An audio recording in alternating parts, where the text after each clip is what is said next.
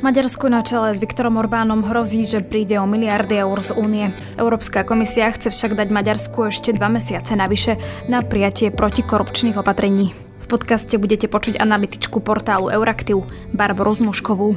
Teraz máme vojnu za hranicami, kde ľudia zomierajú a hrozí veľká energetická kríza, ktorá je na programe dňa. Zaujíma to najviac voličov, tak politici v takomto systéme pristupujú k tým kompromisom. Získa zároveň Viktor Orbán nových spojencov v podobe budúcej talianskej premiérky a ako to zmení pomery v Európskej únii. V podcaste budete počuť podpredsedu Európskeho parlamentu a šéfa progresívneho Slovenska Michala Šimečku. Môj tip je, že bohužiaľ um, sa aj toto ukáže byť nedostatočná páka. Pretože Maďarsko má nielen spojenca v Polsku, ktoré tiež má problémy s právnym štátom, ale najnovšie aj spojenca v novej talianskej vláde, kde e, zvíťazila krajná pravica. Práve počúvate podcast Európa a moje meno je Denisa Hopková.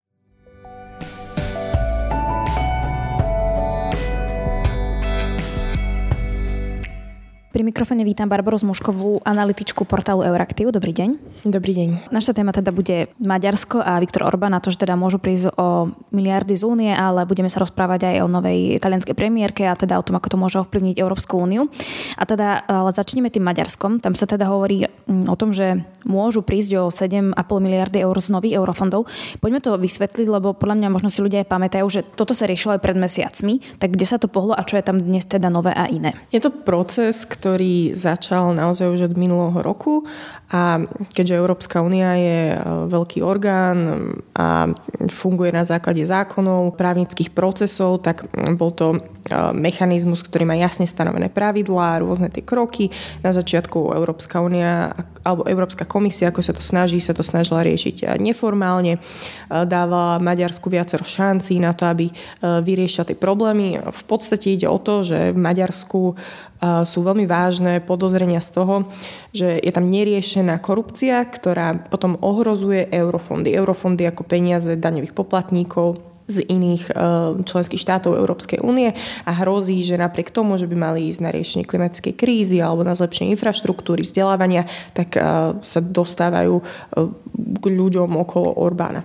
A bolo tam viacero krokov, kde Maďarsko si vypočulo, dostalo dokumenty o týchto výhradách. V prvom kroku Maďarsko povedalo, že korupcia nie je, absolútne to odmietajú.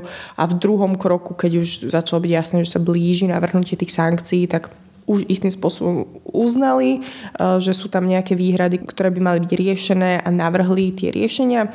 A to je ten krok, v ktorom sme momentálne teraz. Už sme vlastne na konci toho procesu, ako bol napísaný a komisia už pristúpila k tomu, že navrhla, čo sú tie proporčné sankcie, že koľko tých eurofondov je momentálne podľa nej naozaj ohrozovaných touto korupciou, e, ktoré treba preventívne pozastaviť a ochrániť pred zneužitím.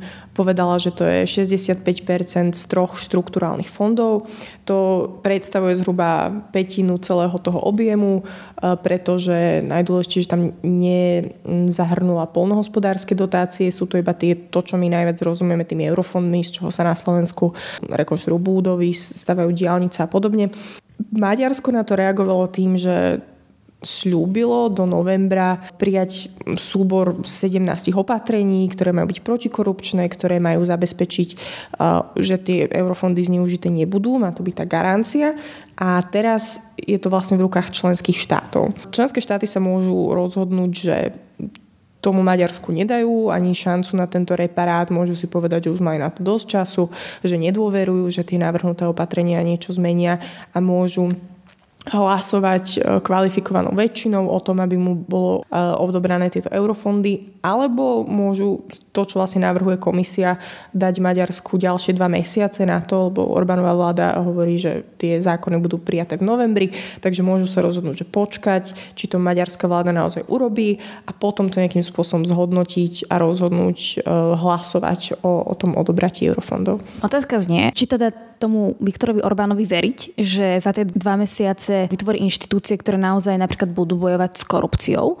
Že ako to napríklad čítate vy, alebo ako to vidia nejakí analytici v Maďarsku. Ozvali sa vlastne i hneď veľké neziskové organizácie v Maďarsku, napríklad aj Transparency International. A čo oni povedali, že sú to dobré kroky, vlastne s tým súhlasí Európska komisia, že to môže situáciu posunúť ďalej, ale že to nevyrieši problém s korupciou. Alebo ten ich argument, ktorý je, je, že keďže Orbán navrhuje, ten najväčšia vec, ktorú on navrhuje, je vytvorenie nového protikorupčného orgánu, ktorý má zasahovať v momentoch, keď úplne všetky ostatné prokuratúry a súdy zlyhajú a tú korupciu neodhalia. Takže tým, že toto oni navrhujú ako riešenie problémov s korupciou, istým spôsobom hovoria, že áno, naše inštitúcie, ktoré teraz existujú, zlyhávajú. A nedokážu tú korupciu riešiť. Takže čo hovoria tieto inštitúcie, že aká je šanca, že potom keď do tohto systému, ktorý ako to tá maďarská vláda sama priznáva istým spôsobom, vložíme novú organizáciu alebo nový úrad. A čo oni hovoria, že si nemyslia, že to bude veľká zmena. Mm, oni argumentujú, že keby opatrenia, ktoré by úprimne chceli zatočiť s korupciou, by vyzerali inak. Maďarsko by mohlo vstúpiť do Európskej prokuratúry, kde sa tie členské štáty navzájom kontrolujú a vlastne spolupracujú aj na cezhraničných riešeniach korupcie na eurofondoch a tiež by mohlo sa pozrieť aj na tie existujúce inštitúcie a tam zmeniť ich, ich členov, ľudí, ktorí tam fungujú. To je niečo, čo, čo, čo nevidíme. Takže oni argumentujú, že toto tie problémy naozaj nevyrieši. A čo je potom ale ten protiargument, uh, je, že musíme dať asi Orbánovi šancu aspoň. Že tento mechanizmus e, nemôže automaticky predpokladať, že tie zmeny budú nefunkčné, že keďže pointa toho mechanizmu bolo tými eurofondmi podmieniť nejaké zlepšenie e, v situácii, tak keď tá krajina navrhuje nejaké zlepšenie, tak by sme im mali dať šancu to urobiť. Viktor Orbán tesne pred tým deadlineom prišiel práve s tými takými opatreniami, s ktorými chce vraj teda riešiť tú korupciu v krajine. Čiže evidentne asi mu teda záleží na tom, aby o tie peniaze neprišiel. Čiže tá moja otázka je, že aký veľký problém bude pre Viktora Orbána predstavovať to, ak by naozaj o tie miliardy prišiel? Samozrejme nechce prísť o 7,5 miliardy eur, ktorá krajina, ktorý akože, ktorý člen vlády, ktorý premiér by chcel prísť o 7,5 miliardy eur.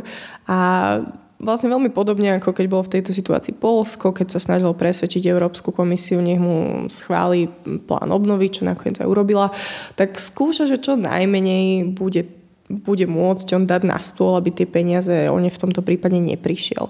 A sú mu teda na stôl nejaké tie reformy a my teraz tiež úplne presne nevieme povedať, do akej miery budú naplnené, do akej miery to Orbán myslí vážne. Ja si myslím naozaj, že sa snaží, že skúša. Skúša, čo mu prejde a um, o čo, čo najmenej sa toho bude môcť vzdať. Čo to teda ukazuje napríklad o Európskej komisii, keď vlastne na jednej strane my hovoríme, že, alebo Európska únia hovorí, že nechceme, aby tu bola korupcia, aby sa tie naše peniaze nezneužívali, aby boli tam, kde majú byť. Na druhej strane ale vie, že Maďarsko môže vetovať napríklad sankcie, teraz sa rieši tá energetická kríza, blíži sa zima a podobne. Čiže či to nie je nejaký alibizmus, alebo ako sa na to pozrie, že Európska komisia musí taktizovať? Ono, bohužiaľ, takéto nejaké kompromisy sa dejú. Vidíme to no, ohľadom Maďarska, Polska v posledných mesiacoch, um, najmä na tých hlasovaniach, že v rôznych bodoch, dôležitých procesoch sa hlasuje jednomyselne a tam každá členská krajina má veto. A aj keby to tak nemalo fungovať, tak vždy sú tie priority nejakým spôsobom zoradené je veľmi pekné povedať, že korupcia je veľký problém a že peniaze európskych daňových poplatníkov by nemali byť zneužívané, ale ak je to situácia, ktorá v Maďarsku uh, existuje roky a teraz konkrétne teraz máme vojnu za hranicami, kde ľudia zomierajú a hrozí veľká energetická kríza, ktorá je na programe dňa, zaujíma to najviac voličov, tak politici v takomto systéme pristupujú k tým kompromisom. Európska únia teda funguje iba na tých pravidlách, ktoré má v nejakých tých základných zmluvách, tak ako sa rozhodla um, v minulosti, že tak, takéto je to férové hlasovanie, ona bola v minulosti viacej nastavená že, s tým, že rátala, že všetky tie členské krajiny sa nejakým spôsobom budú vedieť viacej dohodnúť a skôr preferovala byť aktívna iba v tých oblastiach, kde je absolútna zhoda a tiež nerátala s tým, že členská krajina, že v nej budú také veľké problémy s právnym štátom, s korupciou a momentálne nemá také silné nástroje, aby mohla konať. Čiže to ukazuje, že to je možno, že Európska únia nevie byť tak tvrdá, ako by mala byť, dajme tomu? Myslím si, že áno, minimálne táto Európska komisia nevyužíva tie svoje nástroje najprísnejšie, ako by mohla. Jej trvalo mesiace a mesiace, alebo čakala na to, kým Maďarsko a Polsko zažalujú celý, celý tento mechanizmus na súdnom dvore Európskej únie, čo nemusela robiť. Mohla ho používať aj predtým a stále volí to konsenzuálne riešenie, hľadanie nejakej tej spolupráce, snahu o dobré vzťahy s Maďarskom. A teda môžeme iba dúfať, že to bude fungovať, ale zatiaľ také nejaké náznaky nevidím. Potom taká e, novinka, ktorá sa aj samozrejme dotkne Európskej únie, že vlastne v Taliansku si teda zvolili novú premiérku. Teda z toho, čo som pozerala, tak má blízky vzťah, politicky blízky vzťah s Viktorom Orbánom. Je to tak. Ona vlastne veľmi podporuje aj poľskú vládu, aj maďarskú vládu. Oni majú veľmi podobné názory na menšiny, veľmi podobne sa vyjadrujú aj ohľadom Európskej únie. A toto môže jednoznačne zavážiť, pretože Taliansko je treťou najobývanejšou krajinou Európskej únie a napríklad v tom kvalifikovanom hlasovaní, ktoré teraz bude aj o, tých, o tomto mechanizme, tak tam na blokujúcu menšinu vlastne stačí, aby viac ako 35% obyvateľov Európskej únie v zastúpení svojimi členskými štátmi a vlastne vládami eh, povedali, že nie. A vlastne Polsko, Maďarsko a teraz Taliansko, ak sa tam naozaj vytvorí táto vláda, uh, už budú mať 24%. A takže stačí naozaj bez pár spojencov. Uvidíme, ako sa vlastne vytvorí vláda v Švédsku, kde tiež krajina pravica bola druhá najúspešnejšia.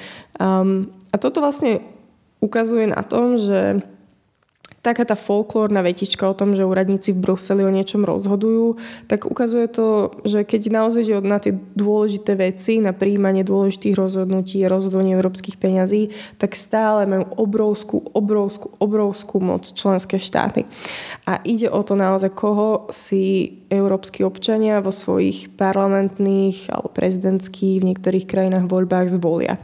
A ak si vo veľkých krajinách, ale aj v malých krajinách, ak si do týchto krajín budú voliť občania autoritárskych vodcov, tak e, také budú potom aj rozhodnutia. Taká bude Európska únia, taký bude jej potenciál a kapacita riešiť tieto problémy.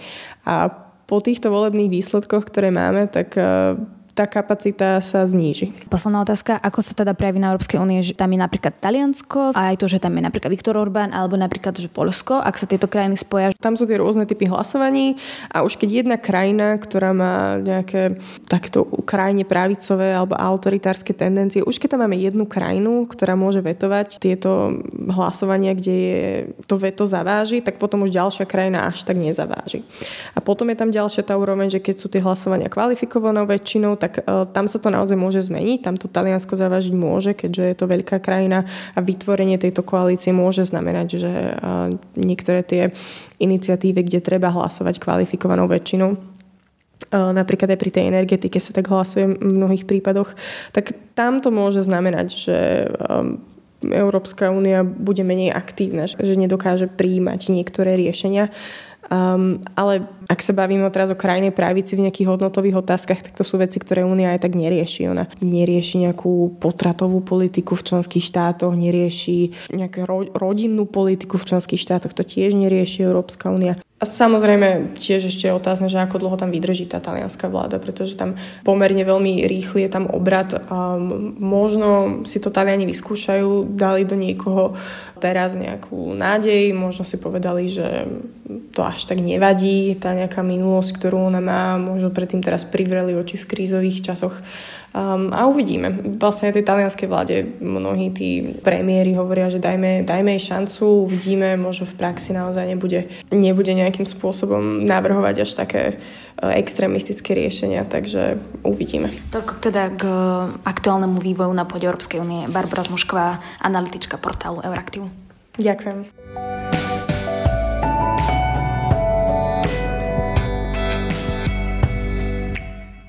Pri mikrofóne momentálne vítam Michala Šimečku, podpredsedu Európskeho parlamentu a šéfa Progresívneho Slovenska. Dobrý deň. Dobrý deň, ďakujem za pozvanie. Pán Šimečka, tak um, sa trošku líšia tie názory na to, že či by Európska komisia mala Maďarsku dávať ešte dodatočne dva mesiace na to, mm, aby mohli dokázať, že naozaj mm, to myslia vážne. Váš pohľad je na to aký? Viktor Orbán a jeho vláda dlhodobo systematicky ničí právny štát v Maďarsku. Je kleptokratickou vládou, tak ako sme si ju pamätali z čias Mečiara alebo Fica na Slovensku. Systematicky zneužíva eurofondy na, na to, aby nimi um, prikrmoval svojich vlastných oligarchov a vybudoval režim, ktorý už nie je liberálnou demokraciou, ako ju v Európskej únii poznáme. To je fakt. Na to nepotrebujeme ďalšie dva mesiace, aby sme to zisťovali. Druhá vec je, že v tom nariadení, v tom zákone o podmienenosti čerpania eurofondov sa tá lehota dáva a je férové, aby každý štát, keď mu hrozí odobratie eurofondov, suspendácii, aby mal tú možnosť zjednať nápravu. Maďarsko, rovnako ako každý iný štát, má tú možnosť dostať a potom sa uvidí. Ak Viktor Orbán teda príde s tým, že áno, máme tu takéto úrady, ktoré budú bojovať s korupciou a napríklad o pol roka uvidí komisia, že to nezabralo, hej, že sa tam nič nezmenilo, že tie peniaze, dajme tomu, nejdu tam, kde majú ísť, tak čo potom vlastne, aké máte ďalej páky na nich? Buď komisia uzná, že tá náprava, ktorú e, Orbánov režim ponúka, je dostatočná a že vyrieši, rozptýli tie obavy. Ja sa obávam, že to nebude tak. Ja sa obávam, že aj tie návrhy, s ktorými Viktor Orbán prišiel, sú skôr kozmetické. A najmä to je systémový problém v Maďarsku. Ten politický systém a režim je postavený na korupcii a je postavený na, na prísune eurofondov, ktoré sa potom rozdeľujú Orbánovým spojencom. A to, že vznikne nejaká nová antikorupčná jednotka, v tom celom systéme toho nič moc nezmení, lebo keďže všetky inštitúcie sú ovládané Fidesom a Orbánovými ľuďmi, tak môže vzniknúť neviem koľko takýchto nových protikorupčných jednotiek môžu zlepšiť zákon o verejnom obstrávaní, ale tá podstata toho bohužiaľ dostane. Zároveň, ak komisia uzná, že tie návrhy, tie reformy sú nedostatočné, príde to na hlasovanie na radu, kde budú rozhodovať členské štáty o tom, či naozaj sa Maďarsku môžu odobrať tie peniaze. A tá situácia politická v Európskej únii je dnes taká, že nevidím veľmi priestor na, na rozhodnutie na väčšinu v rade, kde by to Maďarsko naozaj mohlo o peniaze prísť. Čiže to vyzerá tak, alebo váš typ je, že Maďarsko o tie peniaze nepríde vôbec? Môj typ je, že bohužiaľ sa aj toto ukáže byť nedostatočná páka. Pretože Maďarsko má nielen spojenca v Polsku, ktoré tiež má problémy so právnym štátom, ale najnovšie aj spojenca v novej talianskej vláde, kde e, zvíťazila krajná pravica. Čiže v tejto situácii, a hovorím to, hovorím to teda bohužiaľ, má Viktor Orbán silnú pozíciu nás naďalej vydierať, naďalej e, získavať peniaze, naše peniaze e, z európskych fondov a naďalej budovať e, svoj režim, ktorý je postavený na korupcii a na porušovaní demokratických pravidel. No je to už len technická otázka, ale Maďarsku a Polsku dokopy nevychádza zablokovať, alebo nemá tú blokujúcu menšinu, čiže prečo by to nemohlo prejsť?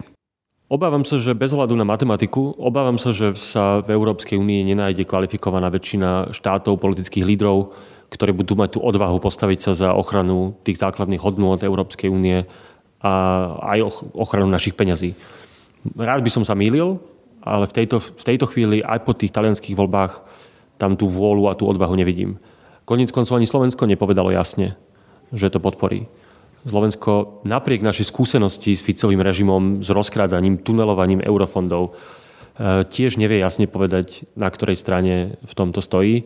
Aj z toho vyvodzujem, že zrejme tá väčšina sa nepodarí nájsť a bude musieť Európska únia potom e, a všetci, ktorým nám záleží na, na, na demokracii, na právnom štáte, na správnom využívaní eurofondov, budeme musieť hľadať iné cesty. V podstate, či nerobí vlastne trošku Únia podobnú chybu ako pri Rusku, kedy s ním napriek tomu všetkému, čo sa od 2014. dialo, robila biznis. Vidíme, že dnes v podstate tá závislosť na Rusku je výrazná. A že či vlastne teda nerobí Európska únia nejakú rovnakú chybu, že, že robí ústupky voči niekomu, voči komu by možno nemala, alebo sa môže zdať do budúcna ako nejaká hrozba. Robili sme tú chybu, Európska únia a Európska komisia, ale aj viaceré veľké štáty, vrátane Nemecka, roky sa prehliadali e, všetky tie prešlapy a tá demontáž právneho štátu v Maďarsku. Roky sa to prehliadalo, veď Fides bol súčasťou EPP, Európskej ľudovej strany, až donedávna. No a preto sme v takej situácii, ako sme. Že dnes je Orbánovo Maďarsko trojským koňom Vladimíra Putina v Európe, blokuje sankcie, tuneluje eurofondy a buduje postupne nedemokratický režim a my zistujeme, že dialogom sme sa nikam nedostali, že situácia sa skôr zhoršuje a teraz zistujeme, že aj tá, tá páka, ktorú sme mali na ochranu tých našich peňazí a tých našich hodnôt, nemusí byť až taká účinná v situácii, keď v celej Európskej únii nie je politická vôľa na to tie veci dotiahnuť do konca. Ten najlepší možný výsledok v tejto chvíli je, že tie reformy, ktoré teraz, alebo tie ústupky, ktoré Viktor Orbán navrhuje, že naozaj aspoň trochu posunú tú situáciu k lepšiemu v oblasti čerpania eurofondov a v oblasti e, teda ochrany európskych peňazí. A to je to, v čom musíme dúfať v tejto chvíli. Potom je ešte jeden nástroj a to ten je práve, e, ten, je práve ten fond obnovy. A tam je dôležité, aby sme tie peniaze, pokiaľ nebudú splnené nejaké podmienky, aby sme tie peniaze neuvoľnili Maďarsku. A túto Európska komisia zatiaľ, um, zatiaľ drží ten postoj relatívne jasný. Lebo to sa potom zdá, že komisia trošku robí tie ústupky voči Maďarsku aj preto, lebo si vlastne uvedomuje, že Maďarsko má právo veta, že sa musí rozhodovať o sankciách, blíži sa nejaká energetická kríza, bude potrebné schváľovať rôzne opatrenia, takže trošku taktizuje. Niektorí to takto vidia, analizujú. Hej. Či to teda takto nie je? To, že Viktor Orbán vydiera všetkých e, v súvislosti s tou vojnou a potrebou nových sankcií, to je úplne zjavné. On používa tú možnosť veta na akýkoľvek ďalší sankčný balík, aby nás dovidieral k tomu, aby mu nakoniec e, Európska únia všetky tie peniaze poslala a privrela, zavrela oči nad tým, ako tie peniaze využíva. To je úplne pre všetkých jasné. No, či sa mu to nedarí práve, že? Darí sa mu to do istej miery. Nedarí sa mu to stále s tým fondom obnovy. To treba, to treba uznať. Keď sa ja osprávam o tom ľuďmi, s ľuďmi z Európskej komisie, ich argument je, že treba aj v prípade toho naredenia o podmienenosti čerpania eurofondov, že treba postupovať striktne v zmysle toho nariadenia e, a, a právne čisto, aby to nebolo napadnutelné. Aby keby naozaj prišlo k tej suspendácii eurofondov, je jasné, že Maďarsko sa v zápätí e, napadne to rozhodnutie na, na Európskom súdnom dvore a komisia si chce byť naprosto istá, že, že stojí na pevných nohách v právnom zmysle. A tomu rozumiem a to je dôležité. To, čo je podľa mňa základný problém, je, že sme to mali urobiť oveľa skôr. Že veď to pravidlo, že štáty môžu čerpať eurofondy v takých masívnych objemoch No len vtedy, ak dodržujú isté základné pravidlá, veď to tam malo byť od začiatku a nie až teraz, keď to chytáme za chvost. A tam sa podľa mňa stala tá chyba, že sme ten problém dlhodobo podceňovali a teraz už áno, aj vzhľadom na Orbánovú rolu a jeho silu, jeho veta, je to už ťažké, áno. Taká tá ďalšia novinka, ktorá sa týka Európskej únie, je, že vlastne Taliansko má novú premiérku. Čiže vy čo očakávate, že sa bude teraz diať potom ako tretia najväčšia krajina únie má na čele práve takúto osobu? Je to veľmi zlá správa pre Európsku úniu, pre nás všetkých, lebo to Európsku úniu oslabí, vnesie to nestabilitu do európskej politiky, je to zlé pre Taliansko, ktoré má vlastne po prvý raz od konca druhej svetovej vojny e, krajine pravicovú premiérku alebo vládu, v ktorej dominuje krajná pravica. Ja verím, že aj nová premiérka si uvedomí, v akom, kde sú talianské záujmy aj v Európskej únii, že, um, že niektoré z tých radikálnejších prvkov aj agendy jej strany, aj tých iných koaličných partnerov, um, že ich prehodnotí. Špeciálne verím, a to je nesmierne dôležité, že zostane tá jednota Európskej únie, pokiaľ ide o podporu Ukrajine, či už finančnú, politickú alebo aj vojenskú. To je nesmierne dôležité, lebo keby sa toto naštrbilo a keby sa k Viktorovi Orbánovi pridalo ešte veľké a vplyvné Taliansko ako obhajca ruských záujmov Európskej únii, to by bolo obrovské víťazstvo pre Vladimíra Putina a dalo by mu to priestor sa znovu nadýchnúť a ešte, ešte tvrdšie na tú Ukrajinu zatlačiť, to by bolo veľmi nešťastné. To je pre mňa podstatné, že či udržia jednotu Európskej únie na to e, voči, voči ruskej agresii na Ukrajine. Z tých vyjadrení premiér, novej premiérky, teda budúcej premiérky, sa zdá, že, že v tejto otázke minimálne, e, minimálne by, tú, by tú jednotu mala zachovať. Treba si zároveň uvedomiť, že Polsko rovnako ako aj my, rovnako ako iné štáty, je v ťažkej ekonomickej situácii. Závislosť na ruských fosilných palivách tam tiež bola. Taliansko potrebuje tiež tie peniaze z toho fondu obnovy a to sú obrovské peniaze v prípade Talianska. Aj tu by som dúfal v istú, istý pragmatizmus a racionalitu tej, tej novej talianskej vlády a to, že v nejakej miere bude pokračovať v tých reformách, ktoré, ktoré nastavil bývalý premiér Draghi, už len preto, aby, mohla, aby mohlo Taliansko čerpať tie peniaze z fondu obnovy. Ak sa spojí nejaké Maďarsko, Polsko a Taliansko, oni samozrejme nemajú ešte takúto blokujúcu väčšinu, keby sa napríklad hlasovalo niečom a bola by potrebná kvalifikovaná väčšina, ale že čo očakávate, že by tam mohli prísť nejaké obštrukcie v niektorých témach? Oni môžu a prídu. Tá, tá, tá hrozba toho, že krajná pravica alebo populisti v rôznych krajinách budú silnieť, aj pod vplyvom ekonomickej krízy, ťažkej energetickej krízy, ťažkej zimy, ktorá nás čaká, tá hrozba je reálna. A keď sa dostanú k moci vo viacerých krajinách Európskej únie, tak to bude sila, ktorá môže zadrhnúť celú tú, e, celý ten európsky integračný proces. S obrovskými dôsledkami aj pre Slovensko, pre našich občanov, pre našu ekonomiku, e, pre všetko, čo sa spoločne v Európskej únii snažíme dosiahnuť. Čiže je to riziko. Videli sme nedávne, nedávne parlamentné voľby vo Švédsku, kde veľmi dobrý výsledok bohužiaľ získala tiež krajine pravicová strana švédskych demokratov. Je vlastne nie technicky, ale reálne súčasťou, e, súčasťou novej koalície. Teraz máme Taliansko, už máme Polsko a Maďarsko, kde vládne, e, kde vládne krajine pravicová ideológia, dalo by sa povedať. Je to, je to riziko pre Európsku úniu.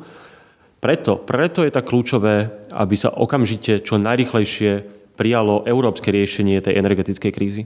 Aby ľudia videli, že keď spoločne sa o niečo usilujeme, keď nájdeme spoločný koncenzus, tak ten, tá sila toho európskeho trhu a toho európskeho projektu e, dokáže ľudí ochrániť pred drahými cenami energií, pred, e, pred tou ekonomickou recesiou, ktorá hrozí. Podľa mňa toto, keď sa podarí, a ja stále verím, že sa to podarí, a keď to riešenie bude výhodné aj pre Slovensko aj pre iné štáty a bude solidárne, e, tak to bude mať aj oveľa, že to bude oveľa menej živná pôda pre, pre populistov všetkého druhu. Toľko teda podpredseda Európskeho parlamentu a šéf progresívneho Slovenska Michal Šimečka. Ďakujem veľmi pekne za pozvanie. Ak si chcete vypočuť aj predošlé časti, nájdete ich na webe Aktuality.sk a v podcastových aplikáciách. Od mikrofónu sa lúči a pekný zvyšok dňa želá Denisa Hopková.